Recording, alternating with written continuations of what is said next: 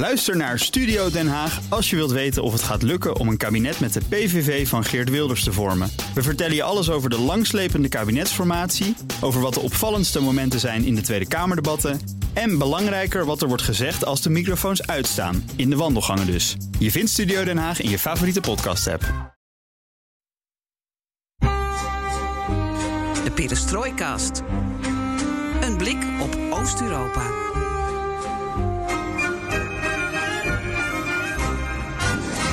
Welkom bij BNR Perestrooikast, aflevering 119... van de enige podcast van Nederland die volledig oog voor het oosten heeft en geeft. In deze aflevering geen hard oorlogsnieuws of een andere land, laatste stand van zaken in Oekraïne en Rusland. We richten ons tijdens de oorlog in Oekraïne op podcastafleveringen die dieper op de zaken ingaan.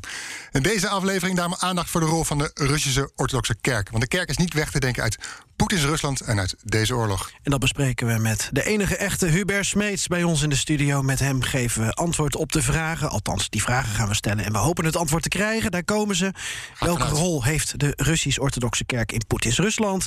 Welke houding neemt ze op zich in de oorlog in Oekraïne?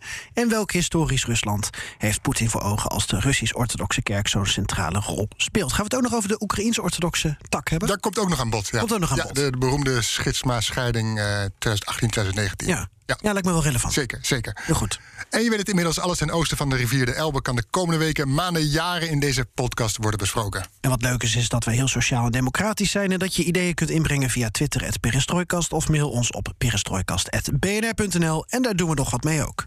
En wie ben jij? Geert-Jan Haan, hallo. Oké, en ik ben Floris Akkerman. En dit is BNR Perestrooikast.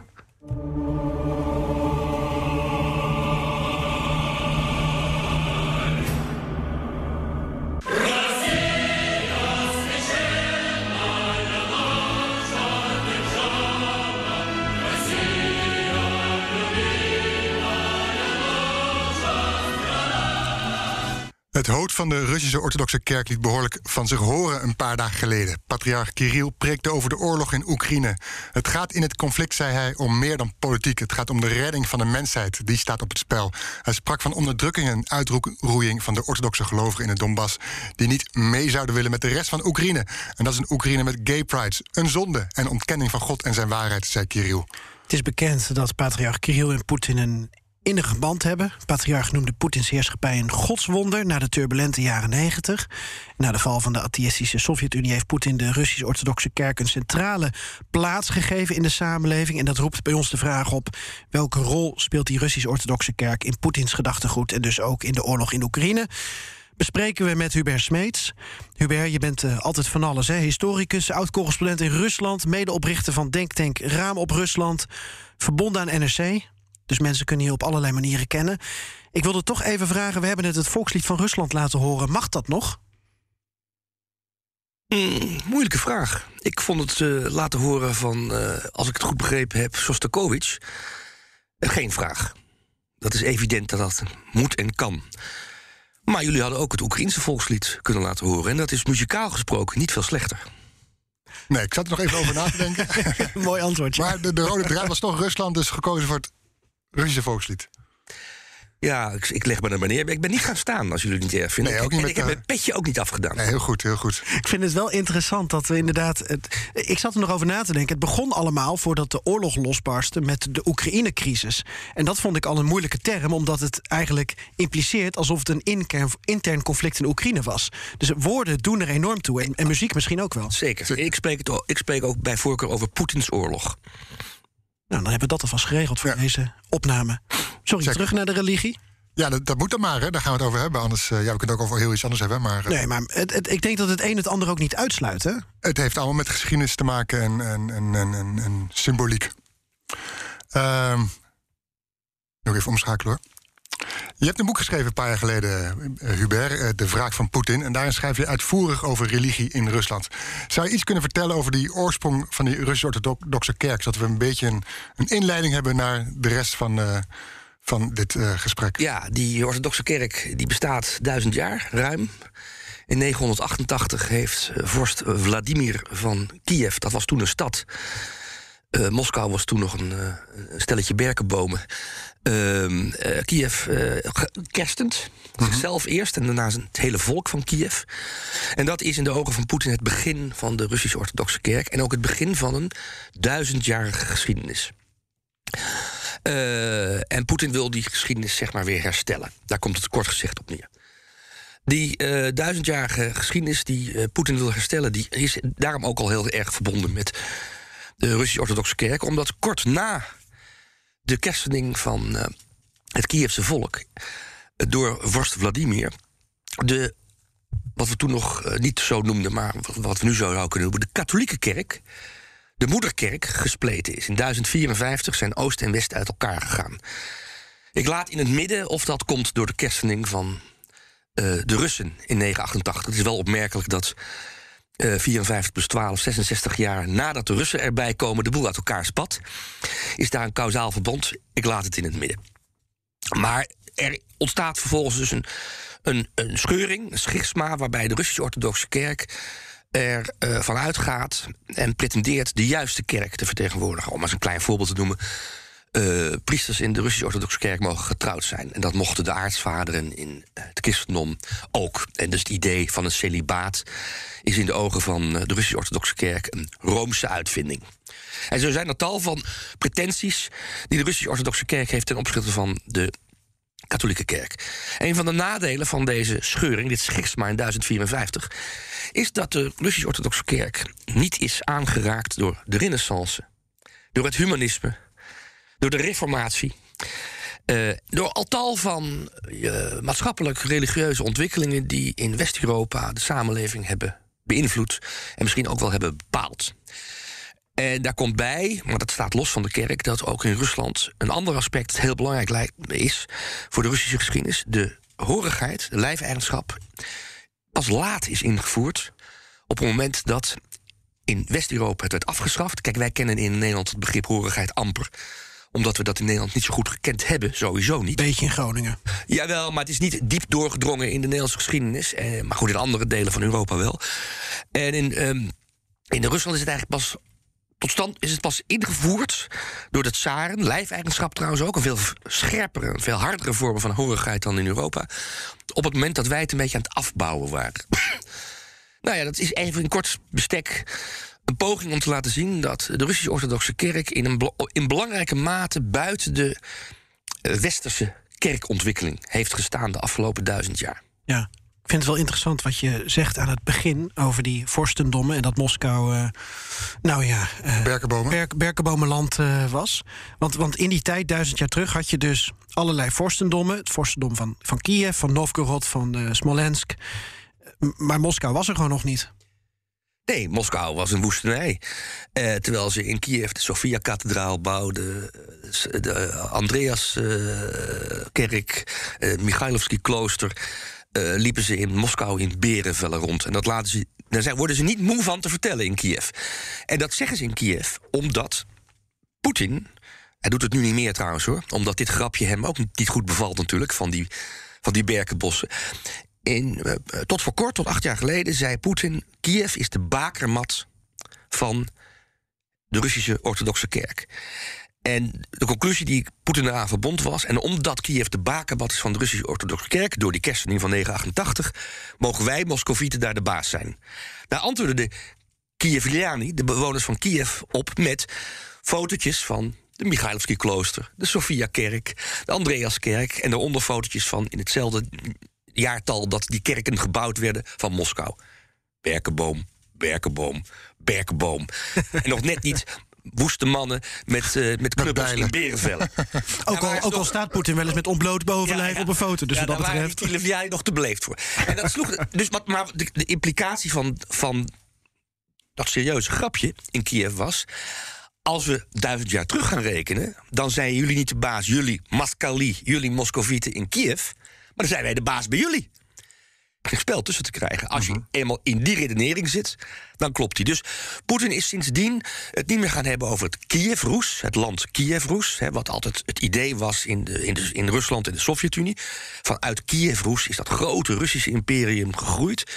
Maar die is het toen gaan hebben over het antieke Roes. En dan kan je alle, alle kanten uiteraard mee op. En tot dat antieke Roes hoort Kiev, maar ook Novgorod, waar je het over had.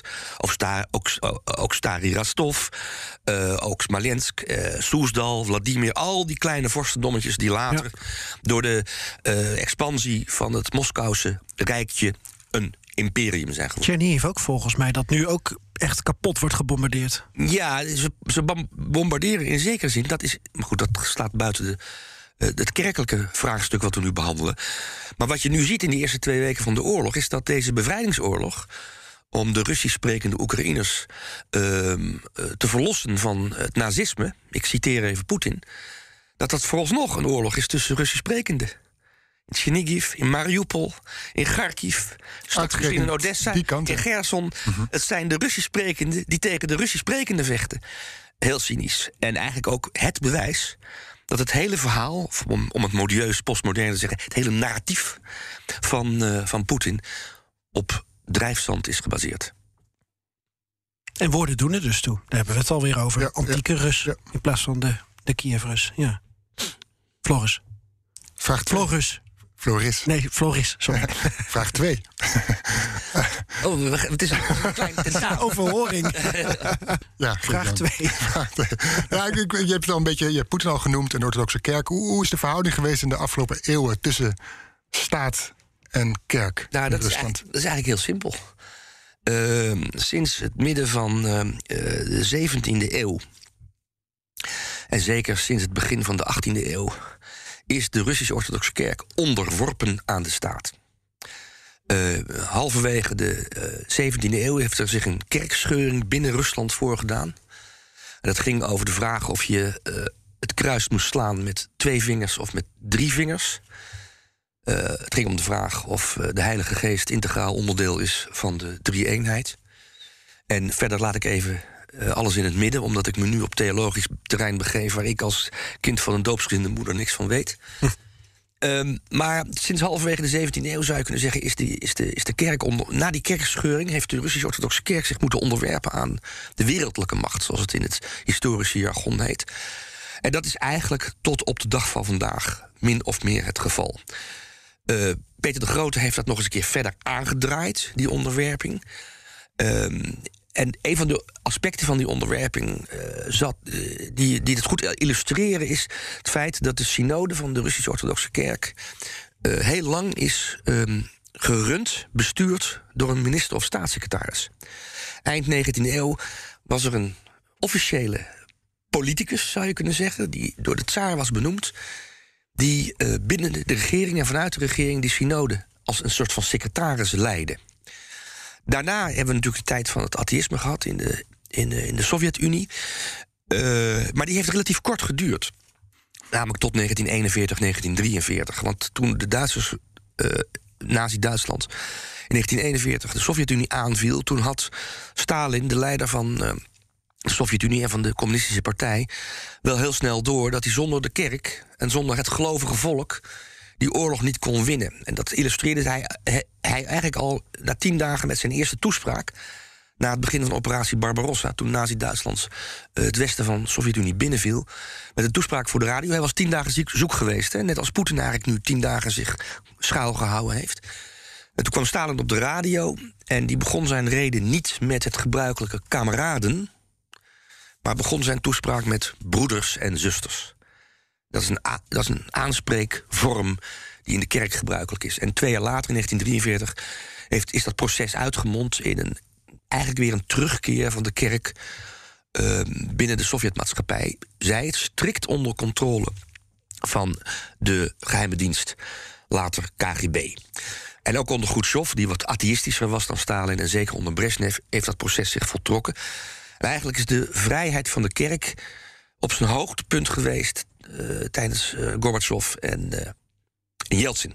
Eind jaren 80, jaren 90. En onder Poetin zie je weer dat de kerk aanschurkt tegen de staat. En dat, dat de staat heel erg goed uitkomt. Maar genuanceerd gezegd, de Russisch-Orthodoxe kerk is nu onafhankelijker van de staat dan die was vanaf Peter de Grote tot en met Stalin. Dat, dat wel. Maar er is nog steeds een, een dikke band en een hechte relatie. En er is eh, geen sprake van dat je kunt zeggen dat de Russisch-Orthodoxe Kerk onafhankelijk is, zoals de katholieke kerk in Nederland of de gereformeerde kerken in Nederland. En dat bewijst al het feit dat de Novia Gazeta heeft uitgezocht eh, deze week op basis van bronnen bij het uh, patriarchaat in Moskou dat patriarch Kirill, de baas, daar komen we straks misschien nog over te spreken, over die man uh, van de Russisch-Orthodoxe Kerk, van tevoren op de hoogte was van de speciale militaire operatie die nu al twee weken gaande is in Oekraïne, de oorlog kortom. Dat hij wist wat er op handen was.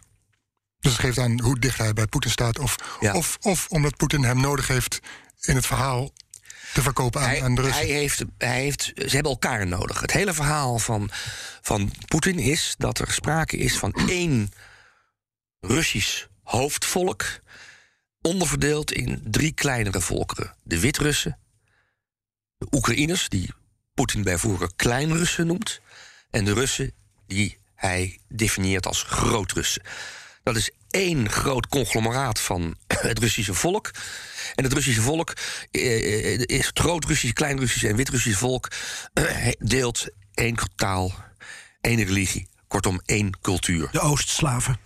De Oostslaven, ja. Nou, er zijn natuurlijk een paar. Ja, ja eigenlijk heeft, Ja. heeft hij alle Oostslaven wel met deze definitie eh, in, eh, in, de- in de tas. Ja. Ja.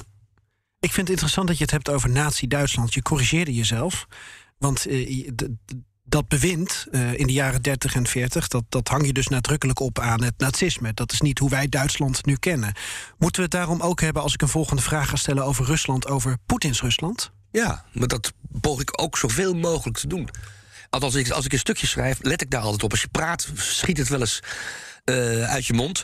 Maar Poetins Rusland, het Kremlin... nou ja, Moskou kan dan ook nog net... omdat dat de hoofdstad is van dat rijk. Maar de steun van het Russische volk voor Poetin is groot. Hè. Laten we er geen misverstand over laten bestaan. Er is ontzettend weinig verzet, kwantitatief gesproken. Ehm, eh, dus je kan ook wel, vind ik, gewone Russen aanspreken op hun president. Maar ik hecht er wel aan om dat onderscheid te maken. Om de, alleen al om opportunistische redenen. Want stel dat Poetin er niet meer is over twee weken. Russen zijn net zo opportunistisch als Nederlanders. Dan eh, denken ze ineens heel anders over het verleden dan ze nu naar het heden kijken. Wat kun je dan nog meer vertellen over de rol van de, orthodoxe, de Russisch-Orthodoxe kerk in Poetins Rusland? Nou, het is een, eh, het is een, eh, een, een belangrijke politieke factor. De Russisch-orthodoxe popes eh, zegenen bijvoorbeeld legereenheden in. En dat doen ze niet in het geheim, maar dat doen ze gewoon openlijk op straat met wijdwaterkwasten. En, Dat zag je veel in 2014, nu minder ja, eigenlijk. nu iets minder. Ja, maar het gebeurt nog steeds, heb ik me laten vertellen. Ik, ik, ik ben er niet meer geweest al een hele lange tijd door COVID. En met, met wijwaterkwasten. Maar in 2014 zag je er ongeveer, nou, ik overdrijf heel erg, maar op elke hoek van de straat. Dat is belangrijk. De Russisch-Orthodoxe Kerk is eh, verbonden met de, met de Russische staat... omdat ze allerhande belastingvrijwaringen hebben. Het is een bedrijf, hè. Eh, de, kerk zet volgens hele voorzichtige schattingen... 150 miljoen euro per jaar om met, eh, met eh, met fabriekjes waar ze kaarsen maken... met plaatjes, iconen, iconen werkplaatsjes, et cetera. Dus het is een bedrijfje. En dat bedrijfje eh, is, vrijgesteld van, van belasting. Een van de redenen waarom dat een bedrijf kon worden... is omdat Yeltsin eh, de sportorganisaties en de kerk... in de jaren negentig eh, vrijstelde van het betalen van accijnzen op alcohol en sigaretten. En die vrijstelling op die accijnzen heeft tot het begin van het kapitaal geleid van de Russisch-Orthodoxe Kerk. Waarmee ze ook die krankzinnig eh chique eh, kerk aan het bouwen zijn de afgelopen 10, 15, 20, 25 jaar. Ehm, en eh, de Russisch-Orthodoxe Kerk definieert officieel wat een Rus is. Op een concilie eh, een kleine tien jaar geleden is dat vastgesteld wat een Rus is. En dat zie je ook in die preken van Kirill steeds terugkomen. Een Rus is iemand die Russisch spreekt, denkt en droomt. Een Rus is iemand die de leidende rol van de orthodoxe kerk accepteert. Dus je mag best moslim of jood zijn. Maar je moet wel een toontje lager willen zingen dan de Russisch-orthodoxe kerk. En een Rus is iemand die eh, de hoogtijdpunten, de wapenfeiten... uit de Russische geschiedenis van de afgelopen duizend jaar... omarmt als de zijn. En dat begint bij de kersting van 988 via de overwinning op Nazi-Duitsland in 1945 tot de annexatie van de Krim. In 2014. Dus als wij een beetje ons best doen, dan kunnen wij ook Rus zijn. Rus, een Rus is, zoals het Russische etnos bestaat eigenlijk niet. Uh, maar op basis van deze definitie van de Russische Orthodoxe Kerk heeft Poetin ooit het Russische etnos gedefinieerd als een stofzuiger. Het zijn niet mijn woorden, hè? Het zijn de woorden van Poetin. Wij zuigen alle kwaliteiten op van de volkeren die wij bevrijden. Maar je kan ook zeggen onderdrukken, veroveren. Al die kwaliteiten zuigen wij op. En de goede kwaliteiten integreren wij in het Russische etnos. En de slechte kwaliteiten doen we via de stofzuigerzak in de vuilnisbak. Uh, dat is eigenlijk een, een, een, andere variant van de definitie van, uh, van dat uh, orthodoxe concilie wat ik net noemde. En dat betekent dat die Russische wereld, Ruski Mir, de Russische vrede, een religieus begrip die vaak ook wat vaak samenvalt met ons wereldlijk begrip, wereldlijk begrip wereld. Ja, en meer betekent zowel wereld als vrede. Ja, wereld als vrede. Dat is, dat is op zich geen reden om wantrouwig te zijn tegen het woord mir als vrede of als wereld. Het is eigenlijk in religieuze geschiedenis een, een normaal soort verbinding. Ja. Omdat als de kerk regeert over de wereld, is er ook vrede, per definitie. Behalve als er een godsdienstoorlog is, maar goed, uh, dat is vers 2. Um, en die, maar die, die Russische wereld, die Ruski Meer, die is dus veel groter dan het huidige Rusland. En dat zegt uh, patriarch Kirill in eigenlijk al zijn toespraken van de afgelopen tijd. En om het nog iets scherper te krijgen. Ik zag een interview bij uh, Deutsche Welle, die trouwens ook in Rusland niet meer mogen uitzenden. Uh, met een uh, professor um, ecumenische theologie. Ik moet het altijd goed uitspreken.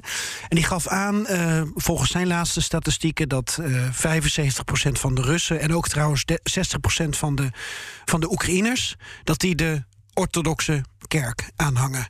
Dat is overdreven. Dat is overdreven. Ja. Um, recent heeft Levada een onderzoek gedaan. Ja, en Levada is een zeer nou, relatief betrouwbare. Het is een onafhankelijk, een onafhankelijk researchbureau. Uh, wat losstaat van de staat. Wat zich ook een buitenlandse agent moet noemen. Omdat ze samenwerken bijvoorbeeld met Amerikaanse universiteiten. Als het gaat om opinieonderzoek. En die kwamen in januari dit jaar tot een procent van 7% echt gelovig, zeer gelovig. 43 procent lekker gelovig. Maar niet elke week naar de kerk. Dus dan kom je op 50% hmm. Russen die zichzelf orthodox noemen. En 37% van de Russische, Russen noemt zichzelf niet orthodox. Dus er is nog wel een spoor van het atheïsme uit de tijd van het communisme... wat zichtbaar wordt in deze peiling althans. En als je kijkt naar de hoogtijdagen uit de orthodoxe feestkalender... Mm dan, uh, nou ja, dan valt op dat nieuwjaar natuurlijk de meest populaire feestdag is. Maar ja, wie dat in Rusland nog als een christelijke feestdag ziet, ja. Uh, ik geloof daar niks van. Maar je, je ziet wel dat bijvoorbeeld het eh, orthodoxe kerstfeest, een, uh, 13 dagen na het onze, dat dat nog wel door 59% volgens die peiling van Levada wordt gevierd. En Paas natuurlijk ook, toch? Ja, daar vroegen ze niet naar raar genoeg in, deze, in dit onderzoek.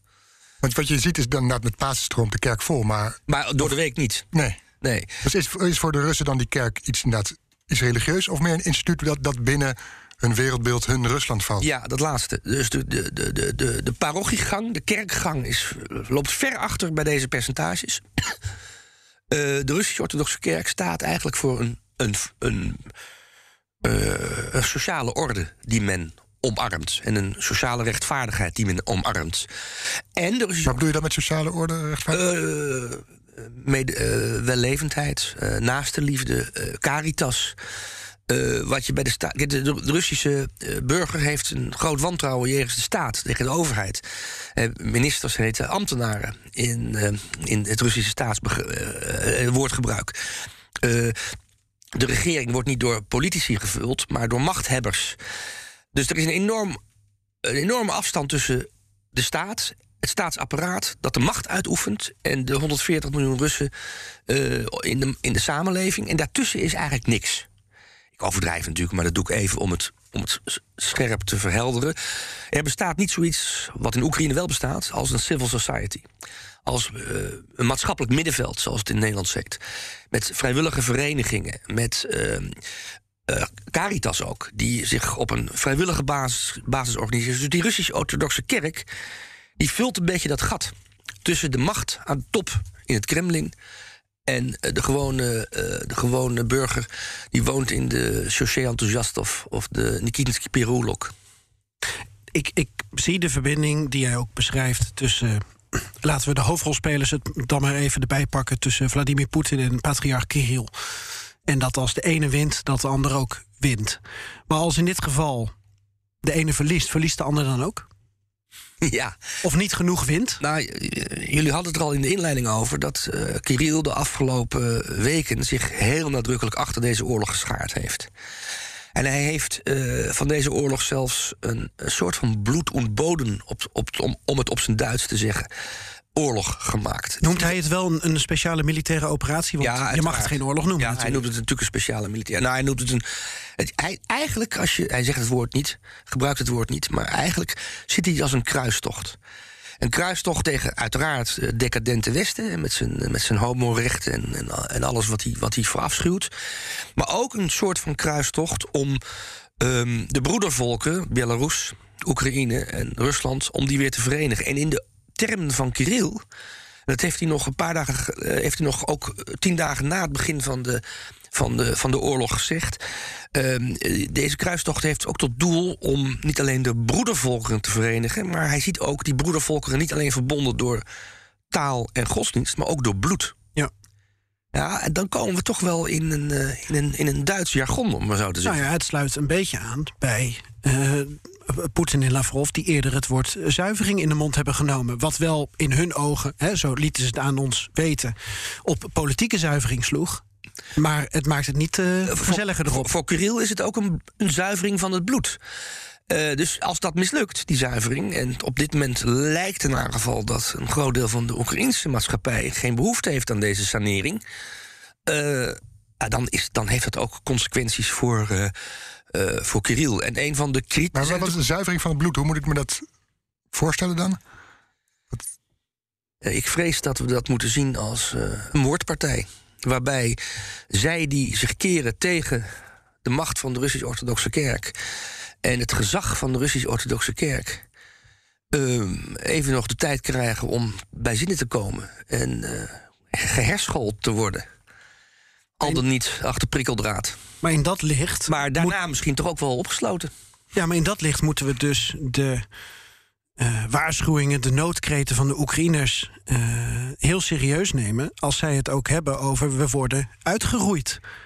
Ja, Van de kaart geveegd. van, nou kijk, Nee, ik heb het over, over eh, fysiek. Oekraïnse nationalisten als het Ja, ware. Hè? ja. Maar ja. Ja, nou, de Oekraïnse, eh, de Oekraïnse staat staat ook op het spel op dit moment. En daarmee ook de Oekraïnse cultuur. En dan heb je het niet eens alleen over de West-Oekraïnse nationalistische cultuur. Nee. Maar je hebt het ook over de, de doorsnee Oekraïnse cultuur. Eh, vertolkt door de beroemde Oekraïnse dichter Taras Die Shevchenko. deze week nog zijn geboortedag vierde. Ja, en die, eh, die, het, die het, de leuze Slava Oekraïne heeft gemunt in een gedicht. Dat is geen fascistische leuze, zoals velen beweren. Dat zit in de Oekraïnse culturele geschiedenis ingebakken.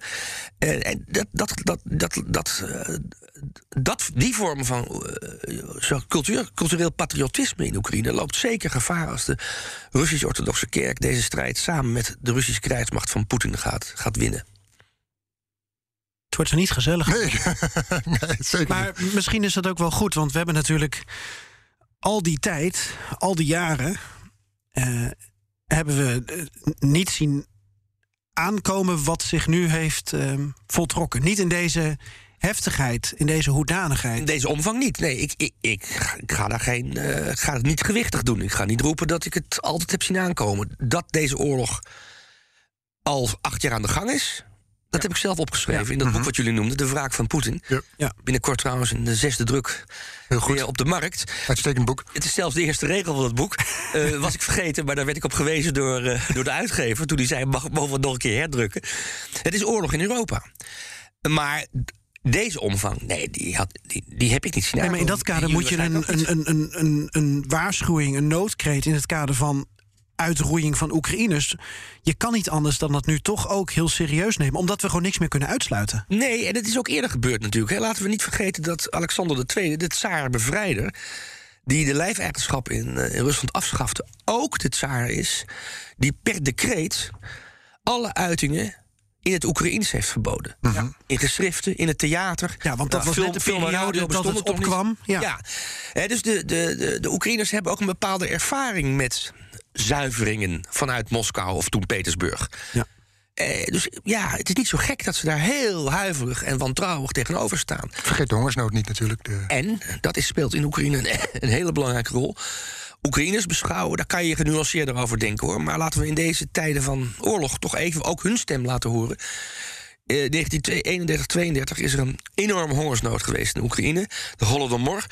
Eh, het gevolg van de collectivisatie van de landbouw door Stalin.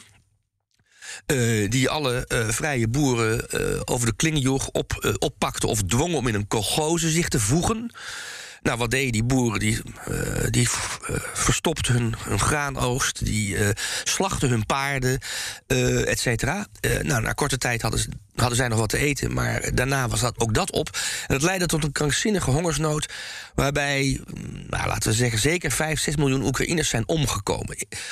Er zijn ook hongersnoden geweest in Noord-Kazachstan en in het Wolga-gebied in het Rusland en het huidige Kazachstan. Dus het is niet alleen in Oekraïne. Maar op basis van uitspraken van Lenin al, en zeker ook van Stalin, wordt deze hongersnood in Oekraïne gezien als een anti-Oekraïnse actie. Eh, omdat we hadden het er al heel even over, omdat in, eh, in Oekraïne altijd een kleine boerenstand is geweest, een vrije boerenstand, anders dan in het lijfeigene Rusland, met alleen maar horige boeren. Ehm, was er bij de communisten enorme haat bijna tegen die vrije boeren. Die heette kulaki. Ja, Kulaki. Ehm, en die vrije boeren die werden neergezet als eh, nou ja, het toonbeeld van bourgeois, kapitalisten, et cetera. En die, die, vrij, die kulaki waren er in Rusland veel minder. Dus de oorlog die Stalin ontketende tegen de kulakken... eh, was, was in de ogen van de Oekraïners eigenlijk ook een oorlog tegen de Oekraïners. En dat zie je ook in dat eh, Holodomor Museum in, in Kiev. Daar zie je die uitspraken van partijleiders zoals Lenin en Stalin. En ja, nogmaals, ook in Rusland is er honger geleden. Maar ik snap die Oekraïners wel een beetje, dat ze dat één op één koppelen. Zullen we terug naar de kerk? Ja, dat is goed. Het, het hangt wel allemaal met elkaar samen Zeker. natuurlijk. Dat zegt ook genoeg natuurlijk over eh, die verhouding tussen die twee. Ja.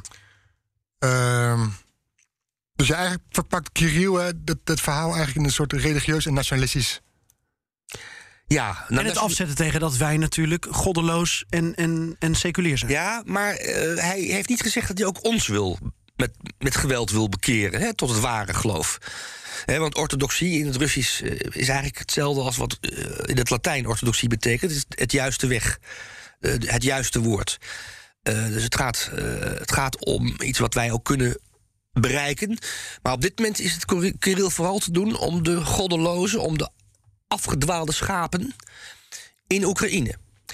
En daar heeft hij eh, nog een tweede reden bij. De Oekraïnse, eh, de Oekraïnse eh, als je naar de Oekraïnse kaart kijkt, dan zie je van oost naar west, zie je een grootste gedeelte is orthodox-christelijk. En alleen in het hele westelijke deel heb je de zogenaamde Grieks-katholieken. Eh, En die accepteren de, de, de, het, het gezag van de paus. Maar in het overgrote deel van het land is men altijd orthodox-christelijk geweest. Ja. Met één patriarch, en die zat in Moskou. Maar dat is sinds 2018, 2019, Floris refereerde er al aan, veranderd.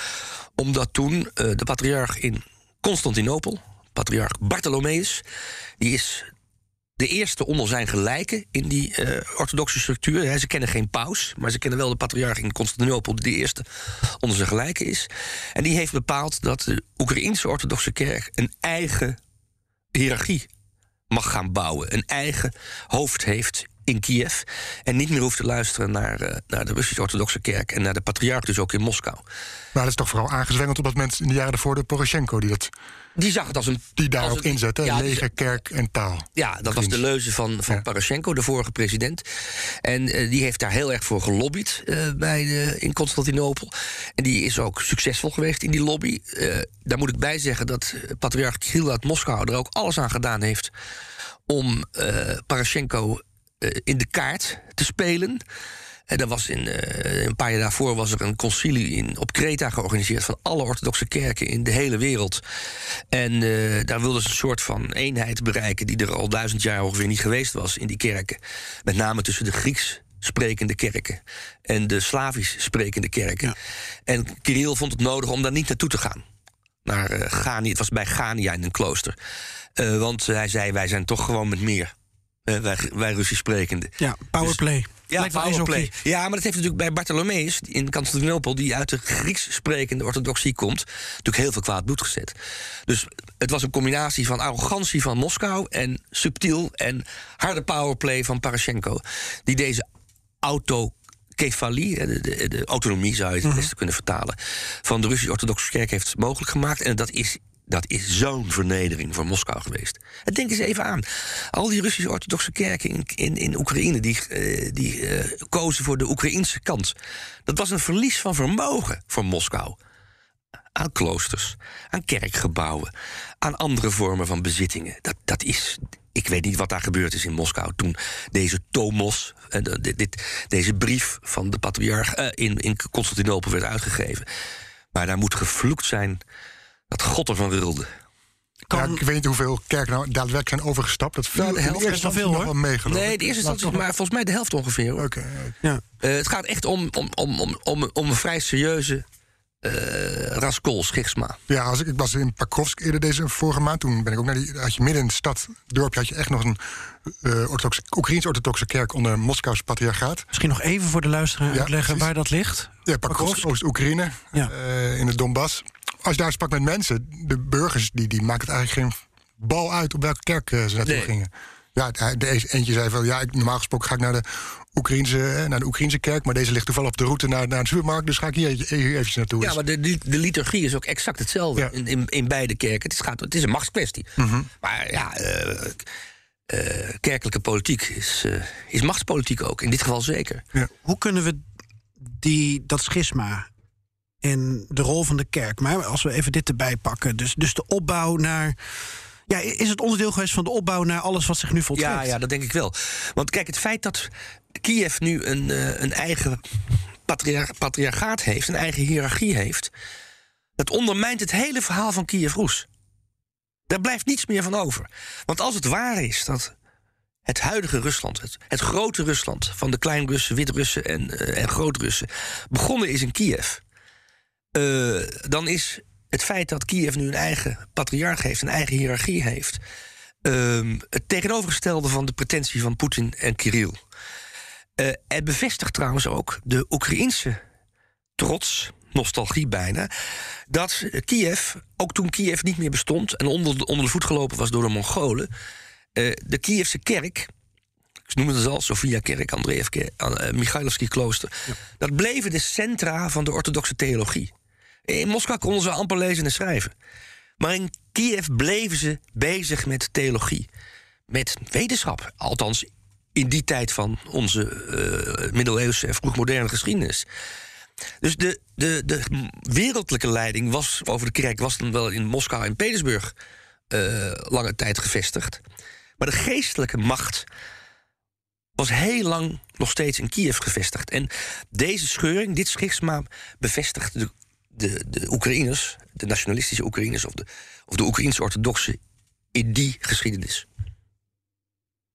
Toch dat eigenlijk heel logisch is. Hè? Ik bedoel, Griekenland heeft zijn eigen orthodoxe kerk, Servië heeft zijn eigen orthodoxe kerk. Dus dan is het logisch dat Oekraïne ook zijn eigen orthodoxe kerk heeft. Niet als je. Uh, niet vanuit Moskou gezien. Niet, niet, als je het Oekraïners niet als een eigen taal, maar als een dialect ziet. Mm -hmm.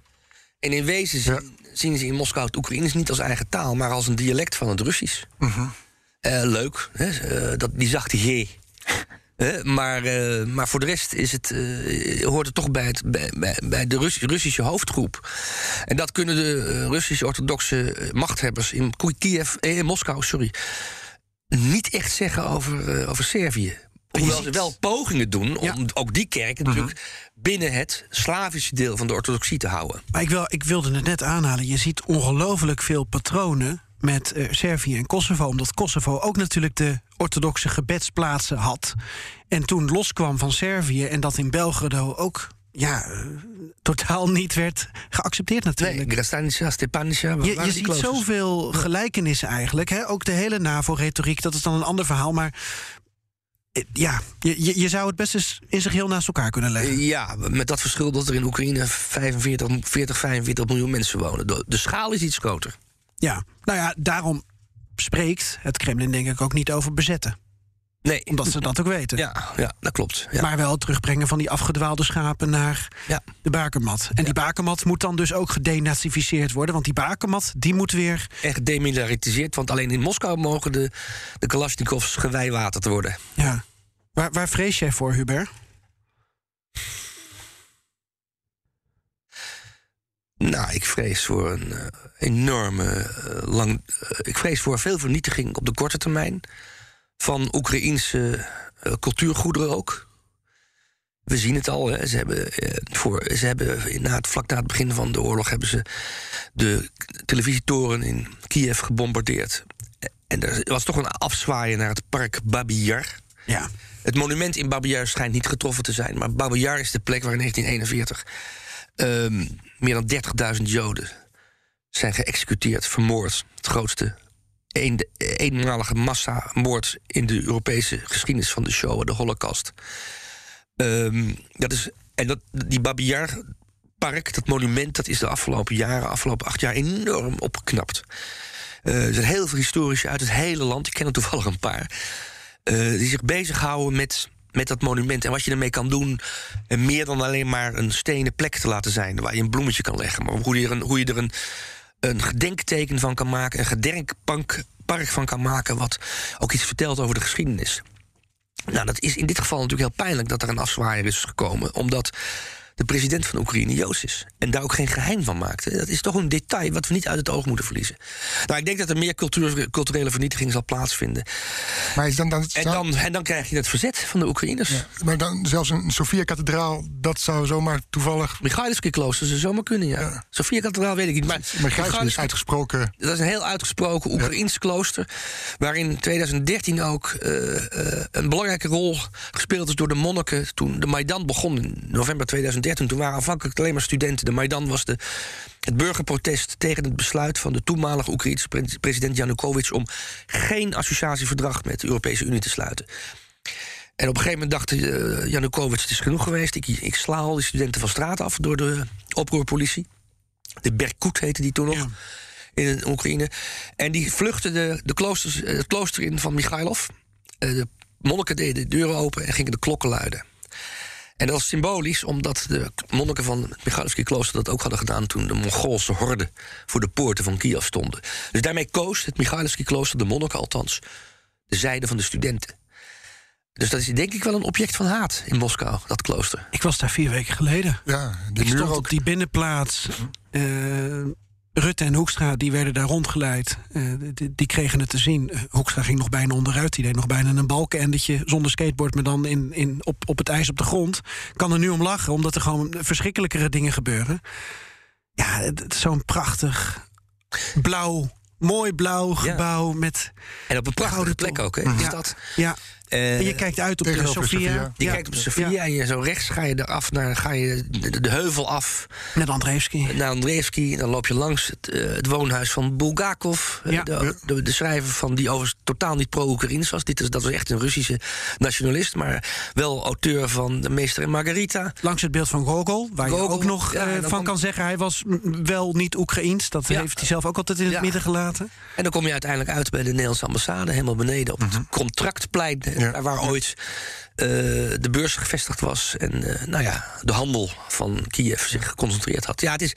Kijk, Kiev, laten we eerlijk zijn. Kiev is een van de allerleukste steden van Europa, vind ik. Zeker. En deze plek die jullie nu noemen, is daar een mooi centrum van. Ja, ja. Als godsdienst zo'n grote rol speelt in het Kremlin, welk historisch Rusland heeft Poetin dan voor ogen? Waar, waar, wat zit in zijn hoofd? De, hij heeft de, de ondergang van de Sovjet-Unie eh, in 1991, recent in een documentaire op de televisie, de ondergang van het historische Rusland genoemd. En dat eh, historische Rusland was voor hem gelijk aan de grenzen van de Sovjet-Unie. Dus kort gezegd van Brest tot aan Vladivostok. Ja. En van, nou, laten we zeggen, Kaunas, Klaipeda Ja, tot aan Tashkent. Ja. Het is hetzelfde als dat filmpje Maar- met die jongen die zei... Waar, ligt, waar is de grens van Rusland? Waarop Poetin antwoordde... Rusland kent geen grenzen. Ja, dat klopt. Dat is een citaat eigenlijk van Catharina de Grote.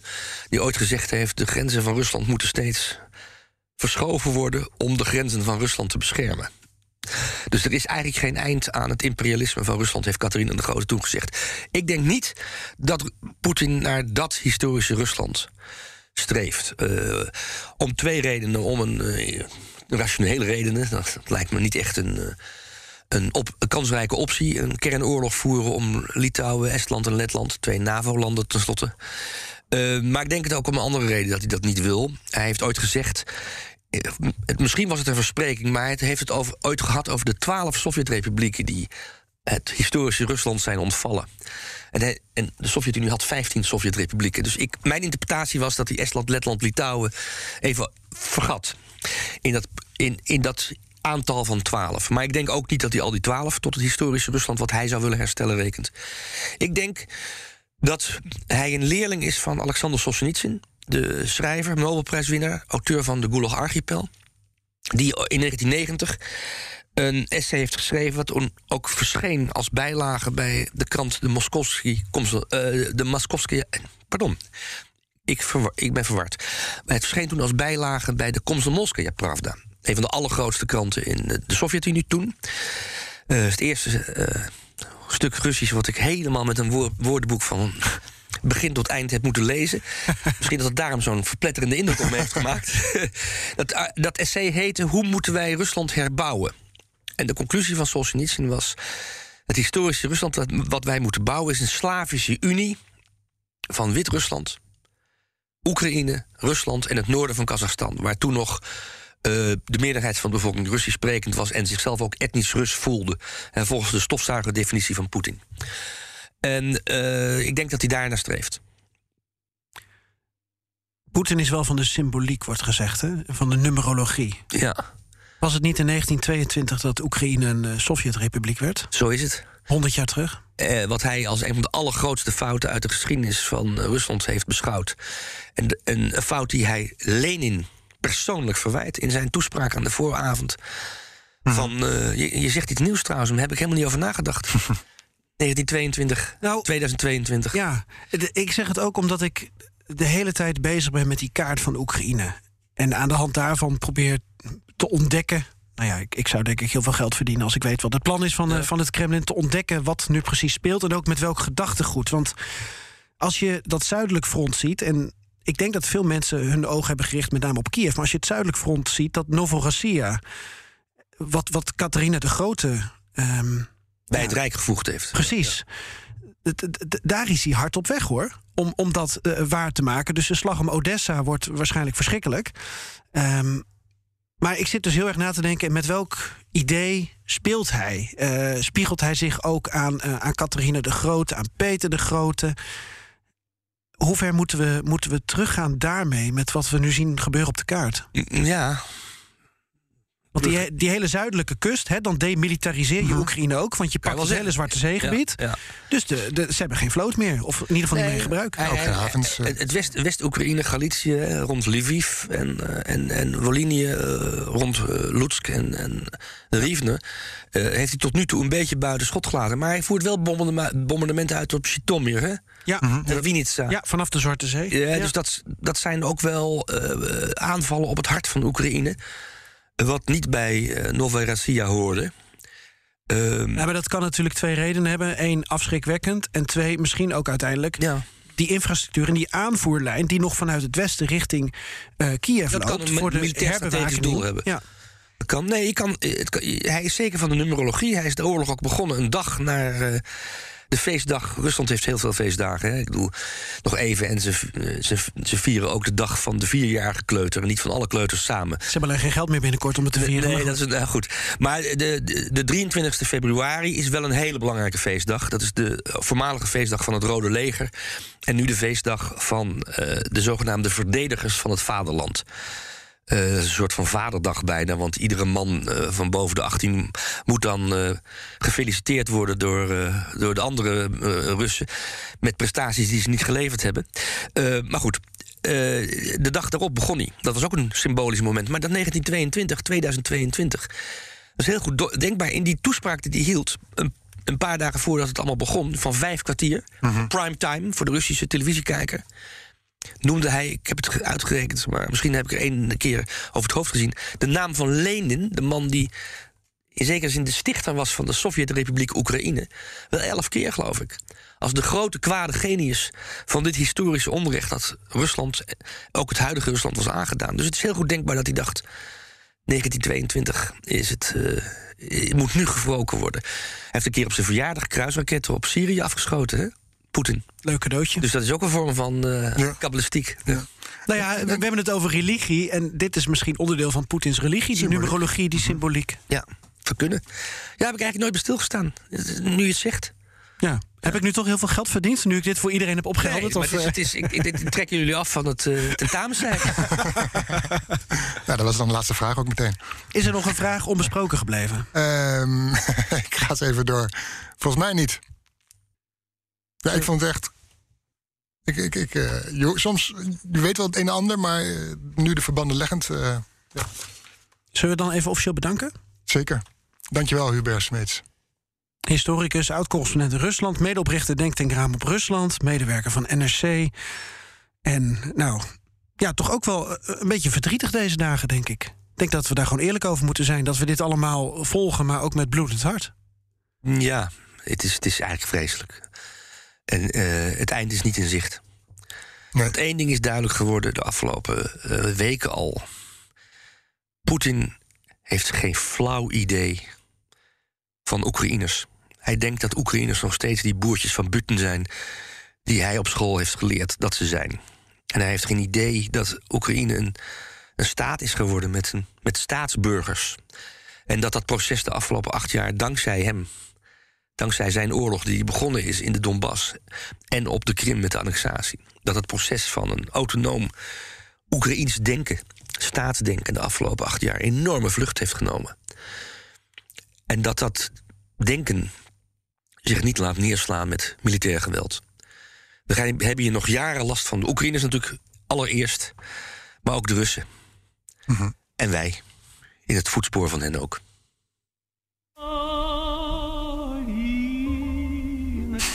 Heb nog nooit zo treurig hier naar geluisterd. Ja, je, je moet er bijna om lachen, want welke emotie moet je hier nou nog in kwijt, hè?